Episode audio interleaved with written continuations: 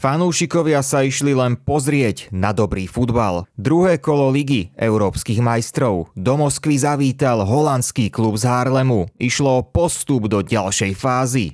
Zážitok zo zápasu sa však zmenil na nočnú moru. V tlačenici zomreli desiatky prevažne mladých ľudí. Najmladšia obeď mala iba 14 rokov. Sovietský režim dlho zatlkal a nič nepriznal. V zahraničnej tlači sa ale zakrátko objavili prvé informácie. Hovorilo sa o stovkách obetí.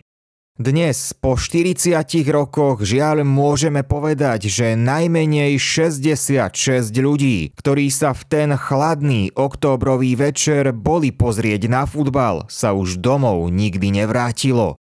Moje meno je Adrian Mečiar a v tejto epizóde podcastu Lexikon športu, ktorý vám prináša portál Sportnet, budeme spomínať na futbalový Černobyl, tragédiu z Lužník. Postupne si odhalíme zaujímavosti zo sveta športu, fakty z histórie či príbehy známych športovcov. Nový diel relácie Lexikon športu bude vychádzať pravidelne každú stredu. Vo vašej obľúbenej podcastovej aplikácii nájdete aj naše ďalšie podcasty Oh My Hockey, Svet MMA alebo Vykroč. Streda, 20. október 1982. Sme tak v totalitnom sovietskom zväze, na ktorého čele bol pár týždňov pred svojou smrťou oficiálne ešte stále Leonid Brežnev. Komunistický režim bol zvyknutý zahmlievať alebo úplne potláčať negatívne správy. Nedialo sa nič zlé, teda nič, čo by narušilo obraz dokonalej, šťastnej sovietskej spoločnosti. Chyby sa nestávali, všetko fungovalo priam dokonalým spôsobom.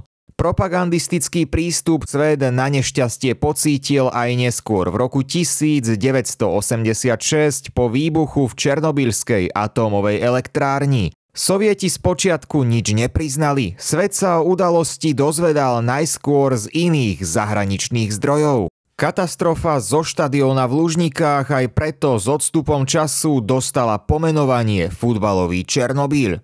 Ten deň bol až nezvyčajne chladný. V polovici októbra bolo v Moskve 10 stupňov pod nulou. Mráz akoby predpovedal tragédiu, ktorá sa tam o pár hodín stala. Na programe bol zápas druhého kola Ligy európskych majstrov. Spartak Moskva hostil holandský HFC Harlem v prvom vzájomnom stretnutí. Štadión v Lužnikách mal k dispozícii kapacitu 82 tisíc miest, no počasie bolo naozaj zlé. Snežilo a teplomer ukazoval mínus 10 stupňov Celzia. Očakávala sa tak návšteva len niečo vyše 16 tisíc fanúšikov, väčšinou z domáceho tábora. Usporiadatelia preto odpratali sneh len z dvoch sektorov. Pre domácich priaznivcov z jedného v blízkosti stanice metra. Skóre otvoril v 16. minúte zápasu domáci Spartak. Zdalo sa, že tento zásah bude jediným podstatným momentom zápasu. Pár minút pred koncom to bolo stále 1-0 pre domácich a časť fanúšikov sa rozhodla opustiť štadión, aby stihli metro ešte pred väčším návalom. Odchádzali po schodišti číslo 1, predelenom kovovými zábradliami. Práve toto schodište bolo bližšie k stanici metra. Tu sa však začal sled udalostí s mimoriadne tragickými následkami. Jedna z verzií hovorí, že mladé dievča na schodisku stratilo topánku a chcelo si ju znova obuť. Dievčaťu sa mali snažiť pomôcť aj ďalší ľudia, no o tom netušili tí fanúšikovia, ktorí sa nachádzali v hornej časti schodiska a vznikal absolútny chaos. Situácia sa stala úplne neprehľadnou, keď v závere zápasu zvýšil vedenie Spartaka Sergej Švecov, ktorý mnohokrát zopakoval, že kiež by ten gól nikdy nestrelil. Pamätník katastrofy, vtedy 16-ročný moskovský fanúšik Andrej Česnokov popísal celú udalosť týmito slovami. Tesne pred koncom duelu, keď Spartak zvýšil na 2-0, to začalo byť zlé. Na zamrznutých schodoch sa stretli dve skupiny ľudí. Tí, ktorí sa vracali na tribúnu oslavovať gól a tí, čo sa snažili štadión opustiť. Vznikol domino efekt. Všetci do seba narážali a padali. Nedalo sa odísť. Železné zábradlie sa prehýbalo pod váhou ľudských tiel. Mne sa našťastie podarilo zábranu preskočiť a zachrániť si život. Do bezpečia som sa dostával cez masu tiel, väčšina ľudí už nežila. Jedného chlapca som sa snažil zachrániť, priniesol som ho až k sanitke, ale tam mu už nemohli pomôcť. Bol mŕtvý. V ten večer som tam videl minimálne stovku tiel bez života. Takto popísal muž, v tom čase len 16-ročný chlapec, ktorý tragédiu prežil. Nastala tlačenica a tých, ktorí ostali stáť, ušliapali alebo rozmliaždili o zábradlia. Hráči netušili, čo sa udialo, Holandskí futbalisti dostali po skončení zápasu príkaz, aby i hneď opustili areál. Zamietli im čas na regeneráciu. Na ceste zo štadióna videli aj počuli veľké množstvo sanitiek so zapnutými sirénami, no nemali poňatia, že záchranné zložky smerujú k tragédii na štadióne. Celú pravdu sa dozvedeli až po rokoch. Domáci hráči si rovnako všimli po zápase sanitky, informácie dostali na druhý deň ráno. Verejnosť ale o ničom netušila. Športové noviny zverejnili správy zo zápasu, no bez akejkoľvek zmienky o katastrofe. Kratučku správu priniesli len noviny Večerná Moskva, ktoré v troch vetách informovali, že po zápase sa stala nehoda, ktorá bude prešetrená. Práve tejto správy sa chytili západné média. V talianských novinách vychádza o dva dní článok na titulnej strane so špekuláciami, ako si vyložiť správu z ruských novín. Došlo k úrazom alebo aj stratám na životoch. Pridávajú sa médiá z ďalších krajín, ktoré už hovoria aj o najmenej troch úmrtiach, odvolávajúc sa na holandských novinárov, ktorí údajne boli prítomní na zápase. V New York Times publikujú článok, v ktorom spomínajú viac než 20 obetí a desiatky zranených a začiatkom novembra talianský denník La Stampa tvrdí, že neoficiálne zdroje vravia o 72 obetiach.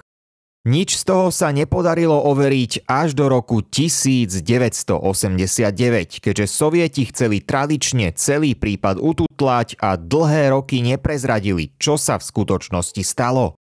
Zlom nastal až vo chvíli, keď sovietský vodca Michail Gorbačov zaviedol politiku tzv. glasnosti. Až v roku 1989 tak prichádza od sovietov prvé priznanie tragédie. Udalosťou opäť začnú žiť aj svetové médiá a prichádzajú rôzne údaje o úmrtiach. Niektoré dokonca spomínajú až 340 mŕtvych.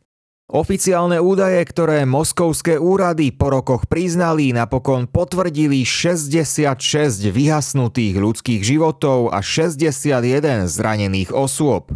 A 45 zosnulých ľudí boli mladiství.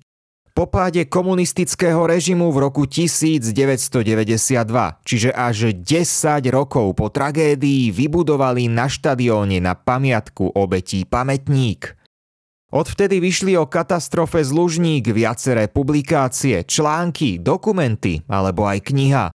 V roku 2018 britský Daily Telegraph naznačil, že úmrtí bolo naozaj viac, než hovoria oficiálne zverejnené údaje a spomenul tiež ďalšiu možnú príčinu vzniku tlačenice.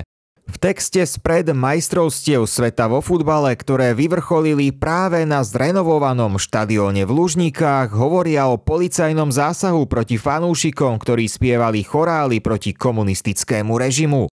To sú doposiaľ nepotvrdené správy. Faktom tak je, že pred 40 rokmi 20.10.1982 vyhaslo na futbalovom zápase na štadióne v Lužnikách najmenej 66 nevinných ľudských životov. A moskovská katastrofa patrí medzi najhoršie tragédie športovej histórie.